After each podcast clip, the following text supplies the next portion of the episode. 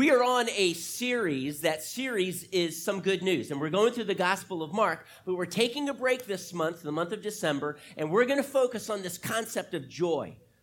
And it is this, the, the title is Irrepressible Joy. And it's because I believe that God is wanting a joy to well up within us. And we're going to see that. We saw it last week, this week, and the next two weeks.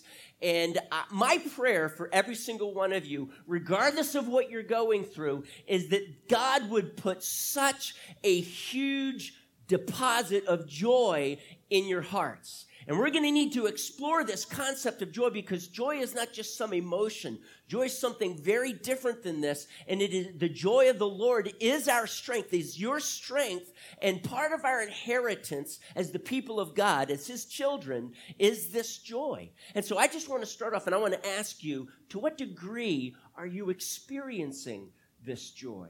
And we need to explore this because sometimes when we're feeling down, we can feel guilty and why aren't I joyful? And we've got some answers. Scripture has truths, it's got answers for us that we need to look into. I believe has the ability to set us free and experience the vastness of God's joy. Amen, church?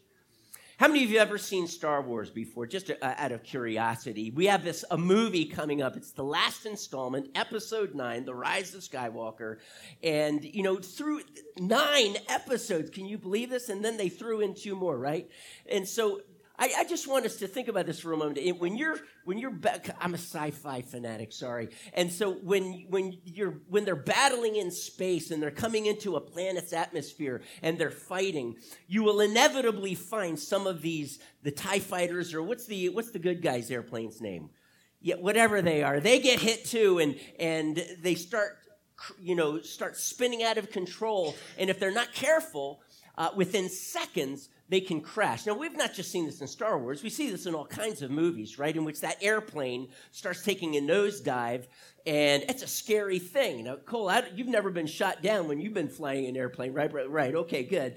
Um, but the truth is, it's scary. I know that you have to do it where you have to go straight up and then you, you do something, and it, the airplane, you know, you, you you do something in, in which it's got no more power and it starts falling, and you have to pull it out of a nosedive. Am I right? Kind of close, okay? And that can be a scary thing. People have actually died doing this. And so I want us to imagine that you're in that cockpit and you're flying this airplane, ladies, you too, yes, and you're getting shot down. And what do you do? You're going into a tailspin. The first thing is you probably get on your radio and what do you say? Mayday, right? Mayday. Mayday actually comes, believe it or not, Mayday comes from, and I, don't know French, but I'm going to do my best. Okay? It's, it's, it's my dare. Close anyway, my dare. Anyway, it means come and help me. And since the 1920s, we brought that into English and we say Mayday, Mayday, come and help me. It's like SOS okay? Except save our ship doesn't work if you're flying an aircraft, I guess. Anyway, and so you, you say Mayday, right?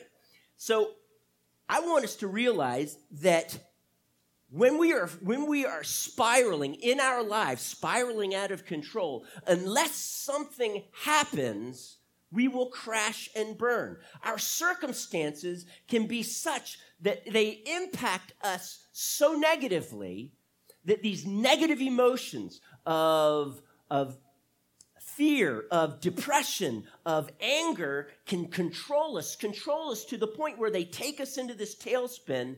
And many times we feel like we can't pull up, and our controlling emotions cause us to crash. Here's my question What do we do with this? This is a reality. It's a reality for every single one of us. No one is exempt from these negative emotions. No one. The only person who was was Jesus because he knew the truth. And that's where we're, we're going to discover. The truth is at the very heart of what we're going to talk about today. So, as specifically now, today, I want us to talk about depression. And I'm going to get a little bit analytical here, not long, but I want us to, we're going to eventually see a, a difference as I'm going to use these terms, depression and sorrow, okay? I'm going to note a difference here Because I'm going to suggest to you that Jesus experienced sorrow, but he also experienced joy in that very moment. And we often think, well, those are just two contradictory emotions, and I'm going to suggest that they are not. We can even find joy in the most difficult of our circumstances. We can find joy. But most of the time, these circumstances around us impact us so negatively. They impact us. We experience these negative emotions of depression, anger, fear, and we start tail spinning, out of control. How do we pull up? How do we right this ship before it crashes? I want us to turn to Psalm 13. And I'm going to suggest to you that in your life, God will want to teach you how to lead your emotions rather than your emotions leading you. Now, that might sound nice, kind of a little cliche, it's lead your emotions, but how do I do this? I believe David discovered a key, and throughout this month, we're going to discover more keys. But how do we lead our emotions? How do we, when we are feeling sorrowful, sad, depressed, even, how do we pull up? How do we right that? How do we fix our situation? I believe David found the key here. So let me read. We're going to read all six verses here. And this is, in essence, David's cry of Mayday. How long, O Lord? Will you forget me forever? Been there? Ever asked that question before? I think we all have. How long will you hide your face from me? How long must I wrestle with my thoughts? And every day, listen, church, he says this, and every day have sorrow in my heart. How long will my enemy triumph over me? Look on me and answer, O Lord my God. Give light to my eyes, or I will sleep in death. This is a reality check. God, if you don't step in, death awaits me. This is important. My enemy will say, I have overcome him, and my foes will rejoice when I fall. Verse 5. But, I want you to underline that word, put a box around it, highlight it, whatever you, but. I trust in your unfailing love. My heart rejoices in your salvation. I will sing to the Lord, for he has been good to me. David's cry of Mayday is because he is encountering an enemy or enemies that are triumphing over him. We don't know the exact circumstance. It may have been the situation with his son Absalom. As his son Absalom is marching from Hebron to Jerusalem, he managed to uh, persuade many high officials, army commanders, people the army, met much in the army to follow him, to coronate him king, and to displace his father David. He was, he was bitter towards his father David for certain circumstances in his past. It could have been when he was fleeing from Saul. It could have been a number of circumstances, even with the enemies that bordered Israel, that he eventually, by the way, destroyed so that there was a buffer zone, if you will, of nations around Israel and David eventually turned the kingdom over to his son Solomon in peace. That word Solomon, the name Solomon actually means peace, by the way. And so it could have been any number of situations, but David is crying out to God because he's in a circumstance, he's in a situation in which it is bringing great sadness and sorrow to his heart every day. When he wakes up in the morning, he wakes up and there's knots in his stomach. He wakes up and there is this sorrow that, that actually a fear that's beginning to take hold of him. And he's saying, God, if you don't step into my situation and do it soon, inevitably my enemy is going to triumph over me and I am going to die. And God, listen to this. This will bring your name into disrepute. And so I'm crying out to you, step into my situation. David is saying, Mayday, Mayday, come and help me. You know, David's request to be rescued and delivered from his experience that's causing the sorrow, even to the point of death, is it's, it's a reasonable request. All of us have been in cer- certain cir- circum- let me say this straight certain circumstances and they're impacting us emotionally. And it's not necessarily a negative emotion that's controlling us.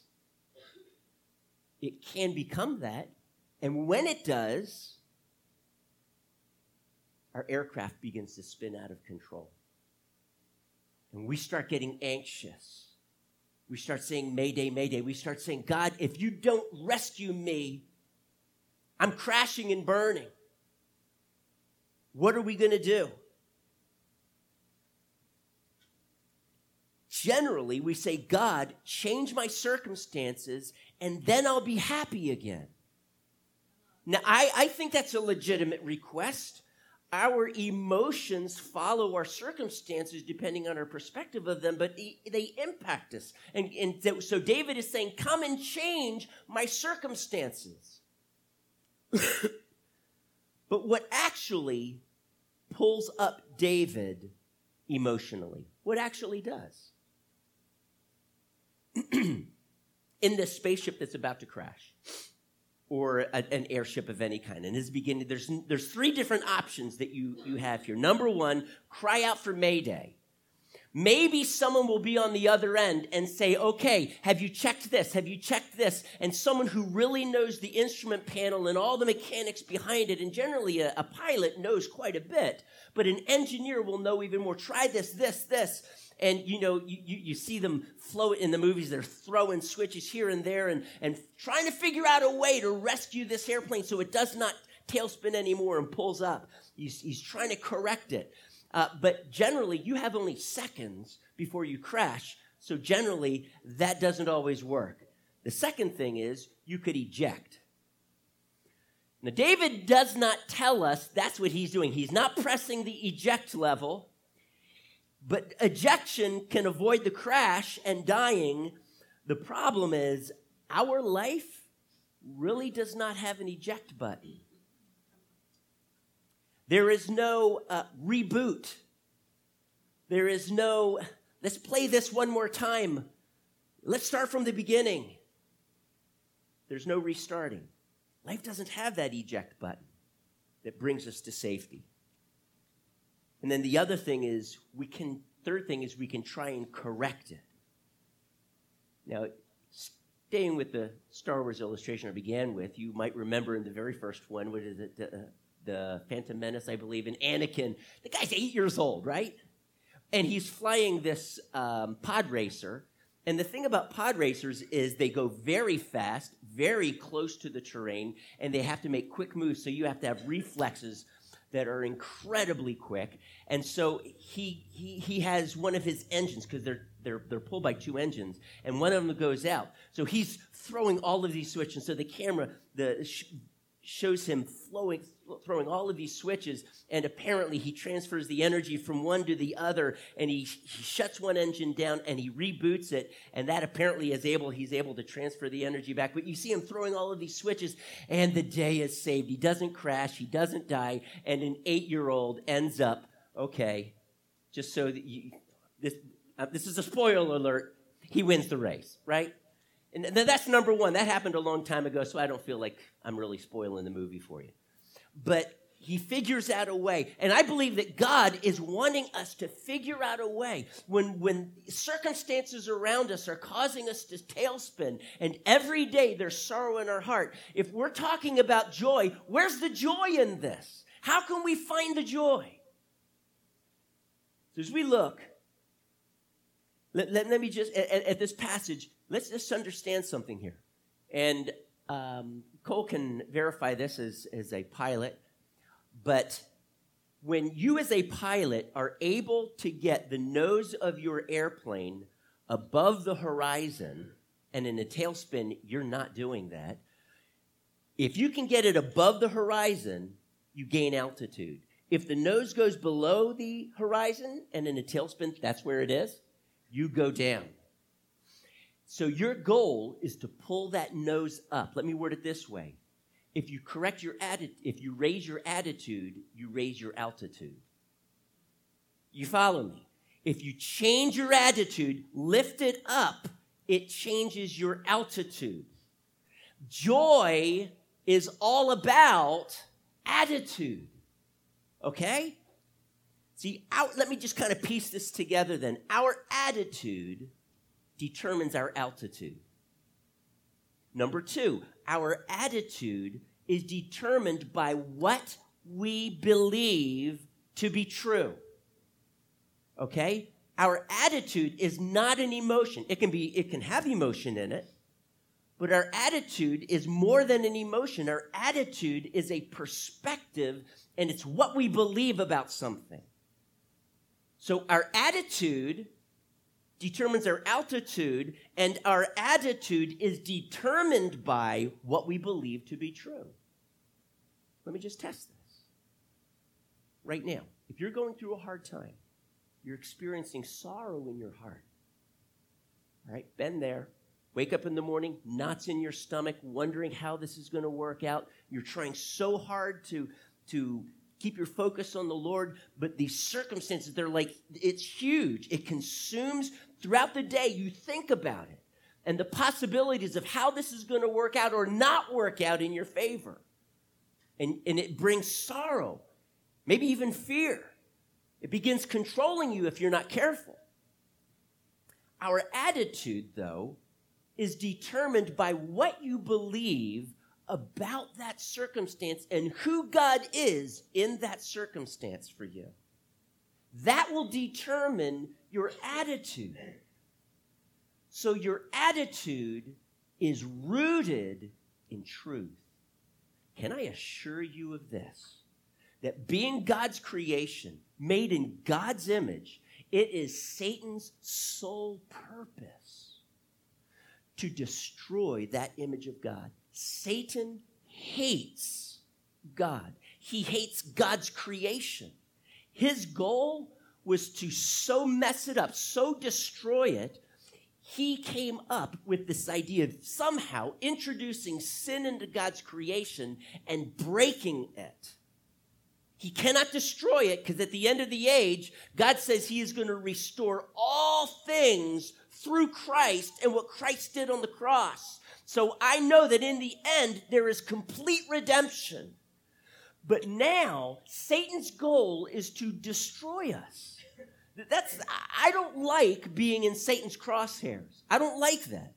On the back of every Christian, though, there is a target, even more so than in the world. Don't let that deter you from following Jesus. Because many times we just want to we want to figure out where the eject button is. That is not the answer. That is never the answer. The answer is finding joy. Finding what is that truth? What is, first of all, what is the lie that I keep hearing from the enemy? The problem, though, that lie that you're believing has stirred so much emotion in you, fears or anger or depression, that, that it is so, it clouds everything that we see. So we, many times we can't even see the lie that we're believing. We're in this tailspin. And when you're in a tailspin, you're that, that ground, you're, is where you're heading and it's spinning around and you can get dizzy, you black out, you can, it, it, you feel like it's, your life is out of control. It's so hard to see and identify the life. Many times, God needs to bring someone along our side so that when we're crying, Mayday, Mayday, they begin to speak truth. You, may not see this right now, but do you see this lie or these lies that you're believing? So our attitude determines our altitude. Our attitude is determined by what we believe to be true, and then believing it. We generally rely, though, on our circumstances to determine our beliefs and therefore our attitude. And that is where God has to step in and change our focus. Basically, we say, you know what, if my circumstances don't change, I'm going to continue to have sorrow in my heart, and joy will constantly escape me. That's not true. That is not true.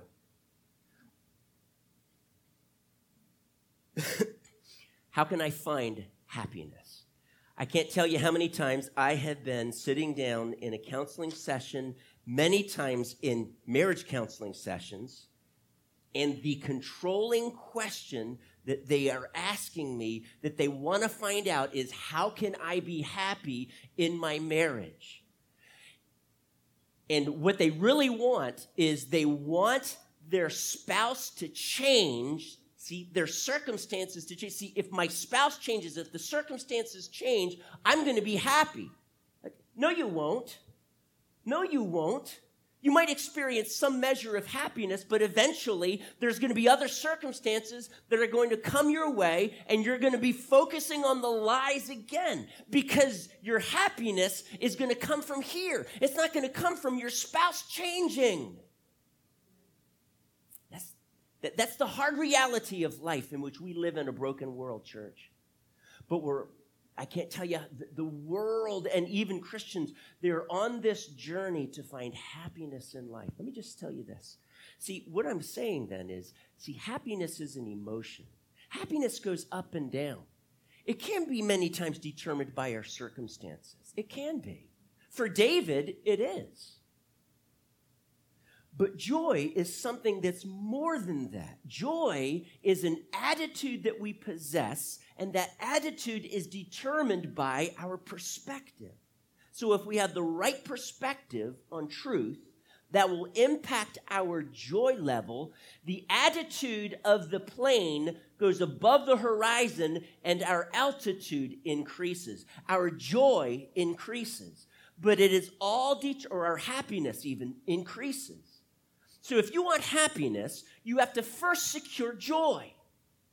And I know many times in our minds we equate joy with happiness. That's not just, that's just not true. When you look at joy in the scriptures, you realize that joy is so much more. I, I believe joy includes happiness. I believe God does want us to be happy. But you know what? When Jesus was in the Garden of Gethsemane, he said this. He said, Sorrow has so filled my heart, even to the point of death. Jesus, the Son of God, was so filled with sorrow or sadness that it was so intense, he felt as if his life would be snuffed out like that. Not that he would kill himself, no. But it was it, it, that his heart, physically, his body was about to give out. That's how intense his sorrow was. David says, Every day I have sorrow in my heart. You know, let me just t- share this with you. Philippians 3 1 says, Rejoice in the Lord. Just a chapter later in chapter 4, verse 4, it says, Rejoice in the Lord always. And again, I say rejoice. So, hello, Jesus. Why don't you rejoice in the Garden of Gethsemane? When Jesus is hanging on the cross, why don't you rejoice, Jesus? Why do you feel as if this sorrow is so filling your heart that you feel as if your, your life is going to be snuffed out like this? Let me just tell you this that in Hebrews chapter 12, verse 2, it says, now listen to this. It says, fix your eyes on Jesus, who for the joy set before him endured the cross. That joy was what he was about to accomplish, rooted in truth. It was inevitable, it was going to happen. He was going to secure our salvation. He was going to win us. He was going to pay the price for our sins. And as a result, he was going to accomplish everything that was in the Father's heart that the devil tried so hard to break and destroy from the very beginning of creation. He was now mending it. He was correcting it so that people, you and me, the ones that he died for, would be able to experience this relationship with God the Father. That brought him joy, even in the Garden of Gethsemane, even while he was hanging on the cross. Now, I'm not saying he experienced happiness, but he rejoiced. We're going to need to we're going to need to explore this a little bit more because I think that it is so easy for us to think that if I am sad, that somehow this is wrong, that this is sin, and that is not necessarily true. But let me let me go one step further. And I, am going to define depression, not maybe as the world defines it, but I, am needing to define it as, in a way to help us piece some things together. I want to I want to say that depression, as I'm about to define it, is different than sadness in this way. Depression is sadness that has begun to turn inward, has become self focused to the point of a pity party. That then becomes sin. That then is the enemy speaking a lie that we are believing, and that ship is tail spinning. That depression takes us down further and further. That is not what Jesus experienced in the Garden of Gethsemane. He experienced sorrow and sadness, but not depression as I am defining it for us right now. Okay? So you see, it is absolutely possible for David to feel sorrow in his heart every day and God not delivering him from his circumstances for maybe even years. And so is he just going to experience depression every day? No, no, no, no. He's not turning inward. He's saying, God, would you please come to my rescue? Mayday, Mayday. But God does not change his circumstances right away. So what does David do? Does he pull the ejection seat? Does, does, he, does he just give up? He doesn't. Look at verse 5. But, do you see that word there? But. But I will trust. But I trust. Not I will, but I trust. Right now, today, I trust in your unfailing love.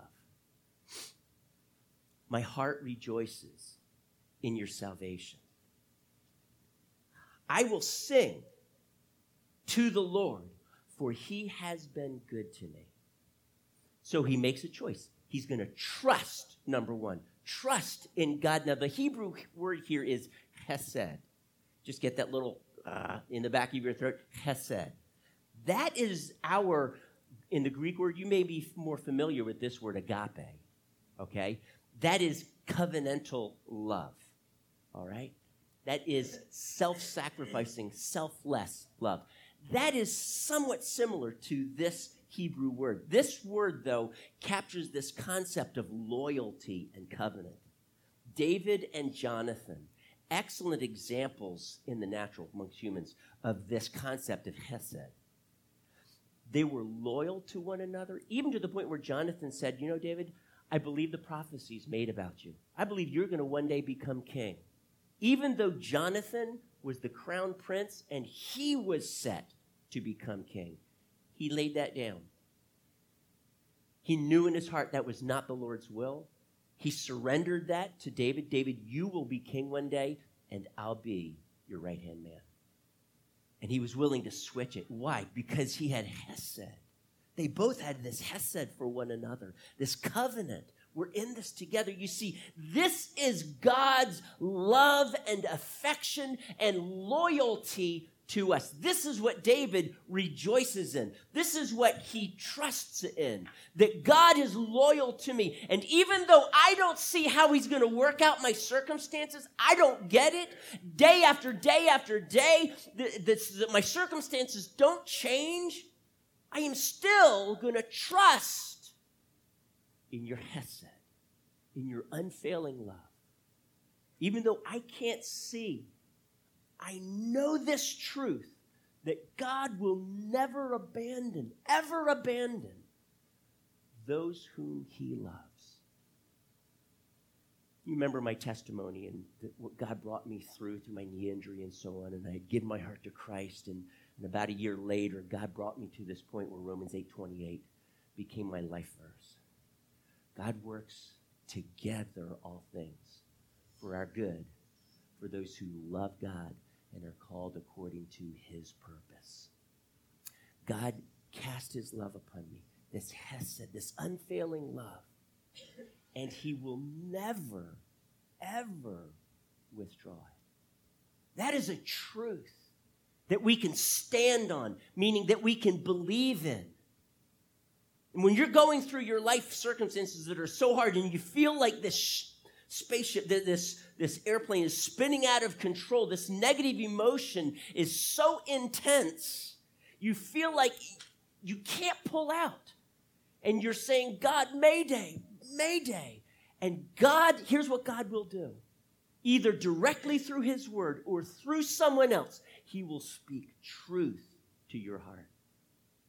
He will open your eyes. That's kind of like throwing those switches and doing this. And God is saying, if you can believe the truth of who I am and what I've done for you and who you are in Christ, when you get that, the nose of the ship goes above the horizon. Every time. Every time. Now, I am not saying that your sadness will immediately go away.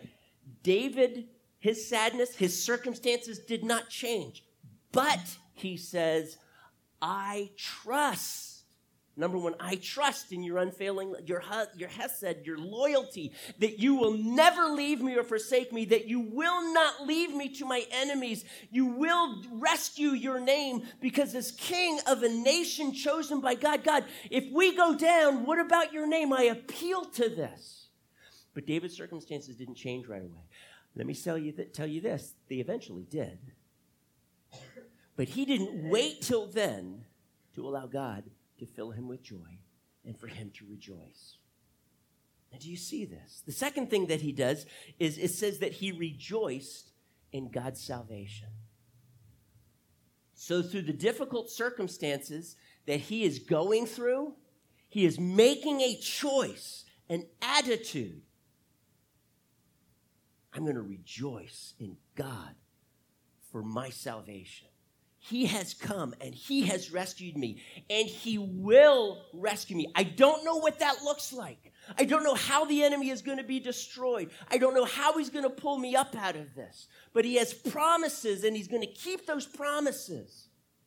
So, what I'm saying is, God may not change your circumstances the way you want Him to. But God can still fill us with joy because joy is a choice. Happiness is not a choice. Happiness kind of comes and goes with circumstances. But I believe that if we latch onto this concept of joy, eventually that happiness comes. It's inevitable, it will.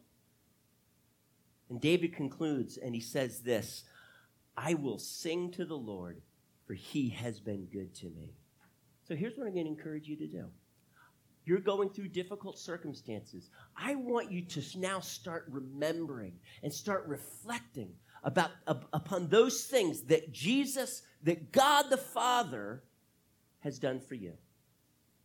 Israel had memorials, they had celebrations dedicated to the acts of God throughout their history. That's what the festivals were all about and they made choices. We are going to rejoice. We talked about Nehemiah last, last week in Nehemiah 8, where he said, I don't want you to mourn. You know, it's not that mourning or sadness was wrong or sin. He said, Today, we're not going to focus on all the wrong things that our nation has done and how God had to discipline us and how He's bringing us out of that. And th- there's this concept of mourning and repentance that would be very natural. He says, not today. Today, we are going to celebrate. And they celebrated. And they made a choice that we're going to focus on all of those amazing things because the Feast of Tabernacles was celebrating how God brought them out of Egypt through the desert. And in the desert, they built these little huts. And they lived in those huts. And those huts would just simply remind them, even though life was hard in the desert, there was manna every day. And there was water from the rock or some other place, God always provided. God was bringing us, doing things in our life, And in our life, it's God is getting rid of this tendency to be like the Moses generation and, and forming faith in us so that we'll be more and more like the Joshua generation that can take the land. Do you follow that analogy? That is what God is doing in our life. It was not easy in the desert. It was not easy in the wilderness. It wasn't. That's why they built tents, little huts and after Nehemiah spoke to them, they went off and they gra- gathered branches and they built these little lean tos and, and they actually slept in them to remind them how hard it was, but how much and amazingly God provided for them. Why? Because of his hesed. You see, his unfailing love. So last week we looked at this concept of celebration. So I'm just going to encourage you. Number one, the first thing, and we're going to be in, in asking this question how do I get joy in my life? I'm not answering that question completely today. We're, we got several more times talking about joy. But let me just tell you this. Last week we looked at celebration. Did you know that one of the greatest types of celebrations that the Bible talks about and even utilizes as images is the concept of a wedding? In weddings, the bridegroom rejoices over his bride. Now, I don't know if there's a parallel to how we do weddings and such in America, but it, apparently the, the Jewish man, the husband, would rejoice. Maybe he got on that microphone and he did the toast to his wife. However, that happened, he rejoiced over his bride. He brought the people to his place. And that's where they had the feast. That's how they celebrated. Sometimes these it lasted for an entire week. But they would celebrate. You know at the end of this age we are going to all experience all those who have chosen to believe in jesus christ for our salvation we're going to experience what's called the wedding supper of the lamb the wedding supper of the that is supposed to communicate to us this sense of rejoicing and joy that this that sin and the curse is completely gone now and all of those horrible circumstances they were hard there are desert and wilderness experiences no more living in the tent with the lean-tos right Amen. I, am getting a little bit tired of living in a lean to, if you follow my analogy there. And it is hard. It is. We don't like it. David didn't like it. He cried out, Deliver me, Mayday, right? One day, though, one day, church, we are going to be entering into that feast of the Lamb. And to the degree to which this is literal or symbolic, I don't want to haggle over right now, but I'm going to tell you this. There is going to be so much joy in the presence of the Lord, and all that is old will be changed and redeemed because of what Christ did for us on the cross. Colossians 1 uses a term for that. It, uses this, it, puts a prefix before the word uh, reconciliation, and we translate it super reconciliation. That's what God's going to do at the end of the age. I'm reconciled now, but at the end of the age, He's going to super reconcile. It says this all of creation, all of creation throughout the universe that the curse has impacted. It's going to all be changed and all be restored. Every tear that we have shed that's going to be in the past. No more tears, no more sorrow. Jesus experienced that sorrow. Jesus experienced the brokenness of this world. He experienced it. He wept at Lazarus's tomb. He knew what it was like. When his dad passed away, can you imagine? And yet, he chose to live with joy for the joy set before him. In Isaiah 62 5, it says, As a bridegroom rejoices over his bride, so will your God rejoice over you. When God, in the book of Isaiah, wants to bring judgment, he says it this way The voice of the bridegroom will never or no longer be heard in the land. That was his pronouncement of judgment. That sense of joy is going to be gone. There's going to be, uh, th- there won't be any more rejoicing because they will be destroyed. That was, that was judgment. And I'm only saying that because this concept of, of the bridegroom rejoicing over the bride is this epitome of celebration that we're going to experience. In Zephaniah 3:17 it says God rejoices over us with singing. These truths which have to do with our relationship, husband, wife, bride, bridegroom, relationship, these truths of our relationship with God impact our joy level. They take the nose of the plane above the horizon. That will eventually impact us emotionally. Maybe not right away, but eventually there will be happiness. So here's my challenge lead your emotions. Don't let your emotions lead you. And so to do that, you need to focus on the truth. One of the amazing ways that God helps us experience that truth is in worship. In the concept of rejoicing, I want us to hear also the word praise. If you were to look through the, the book of Psalms, um, and, and I've got several of them, and honestly, there are so many I just have several of them written down concerning joy. Psalm 27 6. It says, Sacrifice with shouts of joy, sing and make music. In Psalm 33 3, it says, Sing a new song, play skillfully, and shout for joy.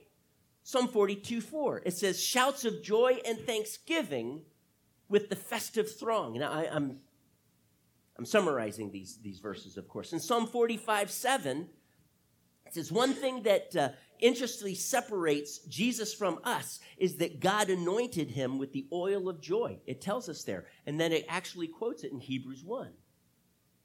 Your throne, O God.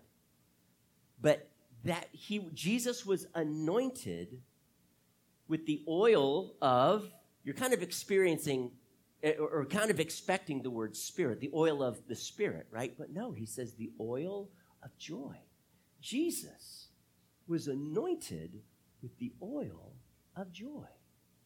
Why? Here is Jesus, and he is the embodiment of truth. And not one time did he ever listen to the lies of the enemy. Even in the wilderness, lie, lie, lie, lie. Jesus said, Nope, I know that. That's a lie. I'm not going to believe it. I'm not going to not going to play your game, devil. I'm not going to take shortcuts. I'm going to believe the truth. Worship is a declaration of truth.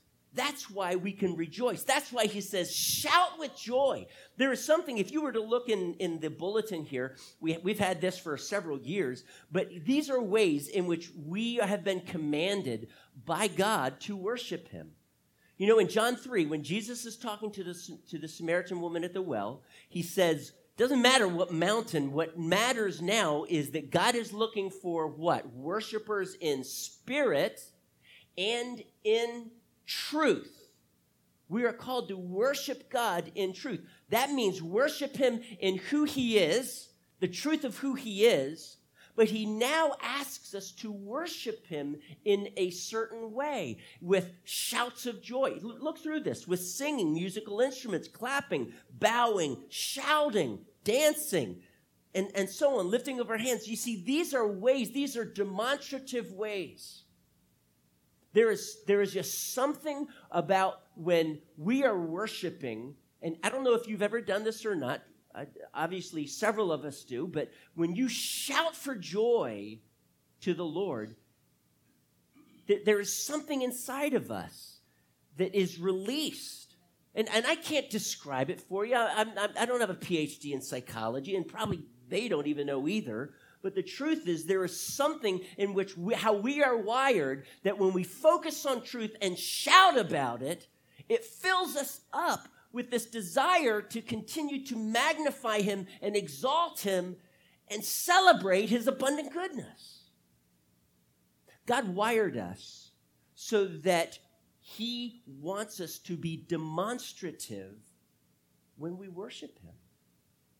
And last week I talked very briefly about the culture of a church that many times runs contrary to what Scripture declares, what Scripture asks. Scripture asks us to worship Him in a variety of ways.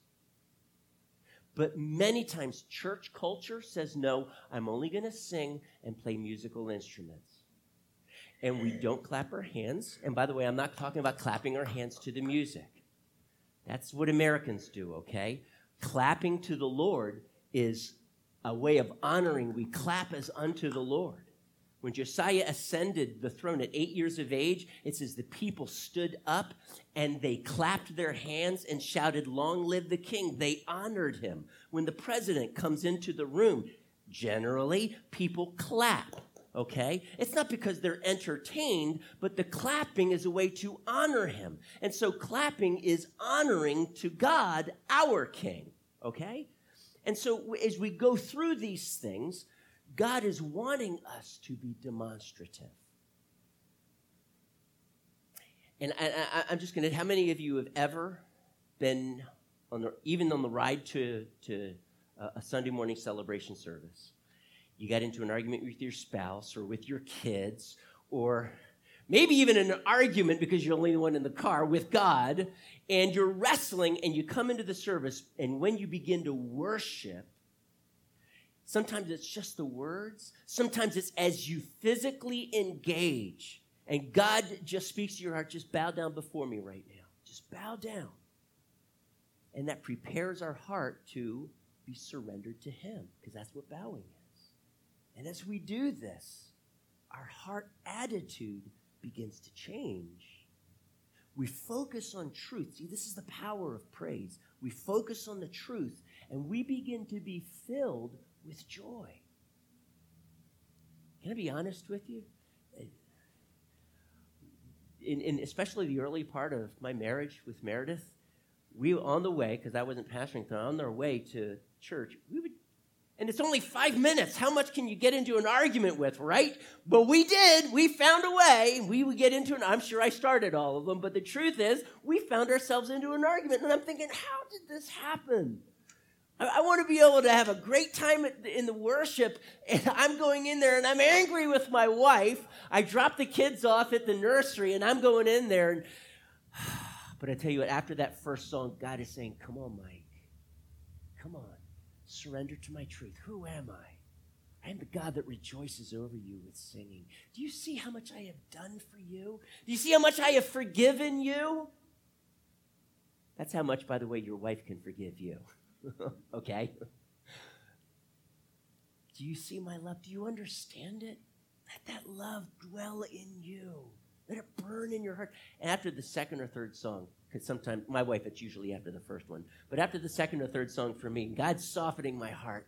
Invariably, I would turn to her and put my arm around her. I say, sweetie, I am so sorry for how I spoke to you in the car. And I try to get a little bit more specific. Will you forgive me? And she always said yes. And there was reconciliation at least by the third song. That's the power. You're declaring truth and it impacts you. It takes the nose of the plane shh, above the horizon. Because joy is a choice. It's a choice. And worship has this praise, has this amazing way of connecting us with that truth of God that raises the nose of that plane. Amen? So during praise and worship, don't ever hesitate to cry out Mayday. God, please come and help me. And he will do that, I assure you. Psalm 47 1, shout to God with cries of joy. 66 1, shout with joy to God. 88 1, sing for joy and shout aloud to God. 98, 4 through 6 t- talks about shouting for joy to the Lord or before the Lord the King. Psalm 95, 1, sing for joy and shout aloud to the Lord our rock. Throughout the Psalms, I'm just, there's just a couple of them, there's many of them.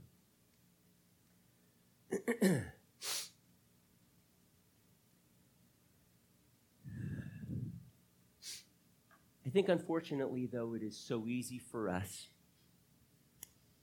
we focus on our circumstances around us the emotion, the sadness, yes, even the depression, as we become more and more self focused. Okay? Hey, guys, I've been there. I have been there. And we feel as if we're starting to do a nosedive. And we're saying, Mayday, Mayday. What we're really saying, though, many times is, God, changed my circumstances. And if you don't change my circumstances, I'm going to crash and burn. See, that's not true. Because what needs to really change more than our circumstances is this heart of mine. There is something wrong. These circumstances are blinding me. That negative emotion is controlling me. And Jesus is saying, Mike, lead your emotions. And the only way to do that focus on truth. I can remember, I've shared this story with you before, so I'll be short, but I want to make a point here. When I was starting the business, this was probably over 20 years ago. And I can remember going through the dealerships one after the other trying to get in, and every single door was closed. And I felt like an Israelite out in the desert after the Exodus. Did you bring me here this far only to leave me in the desert to die? Is this what you have done, God? There's, at that time, I counted them. There were 60 dealerships in the Metro Orlando everywhere, eh, eh, in the Metro Orlando area. I had, within two weeks, visited most of them. And I was getting really discouraged. I, I was thinking, God, I'm here to start a church. Isn't that a noble goal? I'm here to provide for my family. Isn't that a noble goal? Where are you? Every single, and many of the managers that said no to me when I had talked with them a month or two before, they had said, Sure, I'll, I'll try you. No, they didn't. No, they weren't. And here I was, and I was having the biggest pity party you would ever imagine. And I can remember sitting down. I just said, God, I need a break. I am so emotionally wearied right now. And I sat down and I ate my lunch, and I just had this huge attitude. I was in the plane, and it was spiraling downward. And I may have said Mayday once or twice, but then eventually I just said, whatever. All right? Because that negative emotion was controlling me. And I was becoming angry with God. Have you brought me out this far just to die here in the wilderness? Really, God? Because the truth is, Orlando was just as hot as it was in that wilderness, I am sure. All right? That's the way I felt. And I sat there eating my lunch with this huge attitude, chip on my shoulder. And I and I was kind of curious as far as what was going on behind me because they were taking this like it was like a three story. It's there today uh, at the on right off 1792 in Maitland. There's a big pond and there's a fountain that shoots up, but behind it there's a, a house. It was apparently an old house. The wood was, you know, just rotting, and I'm just thinking that they're going to tear the whole thing down, aren't they? But I watched them. And there were other days later in which I, w- I sat down with a different attitude, by the way, watching them. And what they did is they were pulling all of that dead wood off and they were restoring this historic house. It's yellow, so when you drive down, you can see it, and it's completely restored. It is absolutely beautiful.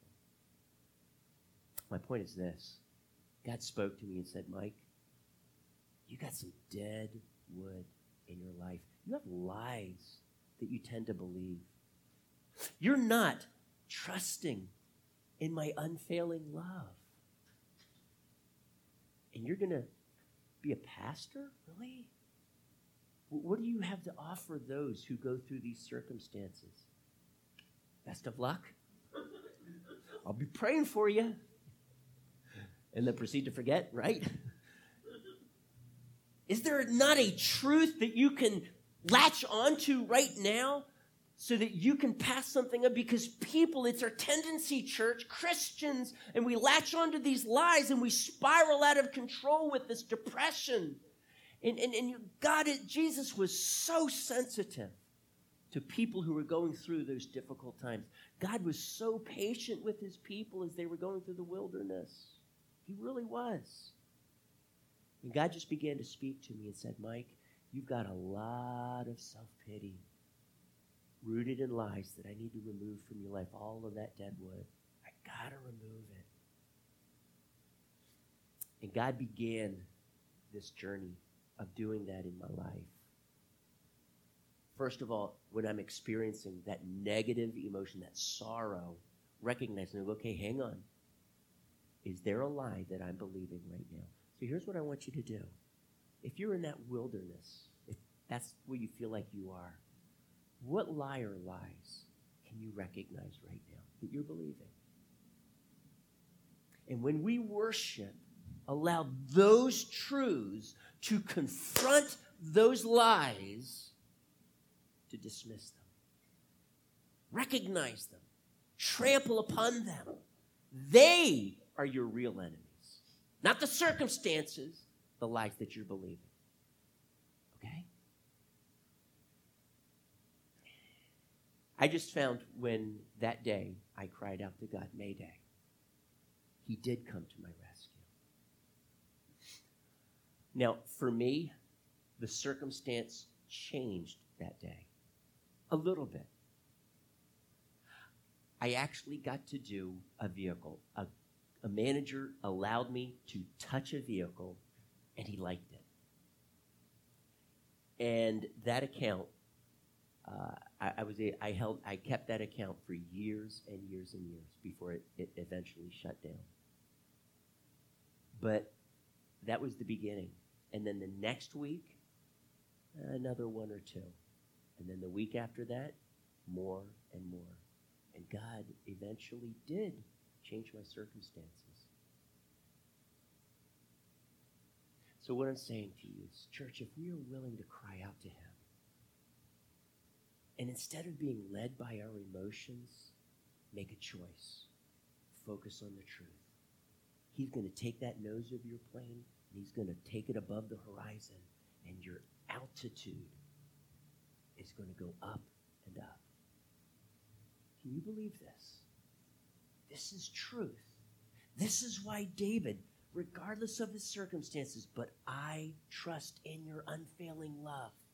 I'm not, I'm not seeing the light at the end of the tunnel. I know it's there. I trust in your unfailing love. My heart rejoices in your salvation. And he chose to possess joy at that moment. Can you stand with me? Let's pray. Let's allow God to sort through some of the dead wood in our lives and remove do that? Father, you are so good. We don't always understand why we go through the things that we go through. We have questions, God. We have hurts in our heart. There are times, Lord God, maybe even today, in which there is genuine sadness and sorrow. And I'm asking you, Lord God, in your grace, as we are crying out to you, turn our attitude, turn our heart, our eyes to you, Jesus. One day we will have the greatest celebration at the end of the age. And we so look forward to that. But today, in spite of our circumstances, we're making some choices. We're going to trust you. We're going to rejoice in all of this, these works that you have done to rescue me. We're making a choice to sing to you, Lord God, and to declare your abundant goodness and to celebrate it. This is our choice today. We trample upon these lies of the enemy, and we are saying, God declares this truth, and I am choosing to believe it no matter what my circumstances are screaming out to me. I trust in your unfailing love, God, that never changes. Lift my heart, lift my eyes to see you. Get my eyes off my circumstances, fix them on you, Jesus. Thank you. I'm just asking you, Father, that you right now would begin healing broken hearts. You would begin restoring joy the joy of our salvation, the joy of who you are, God, and what you have done for us. And I'm asking Lord, as you do this, God, lift us up. Pull us up out of this pit. Set our feet on the rock of Jesus. Would you do that right now, God? With this choice we're making, we love you, Lord, so much. In Jesus' name I pray.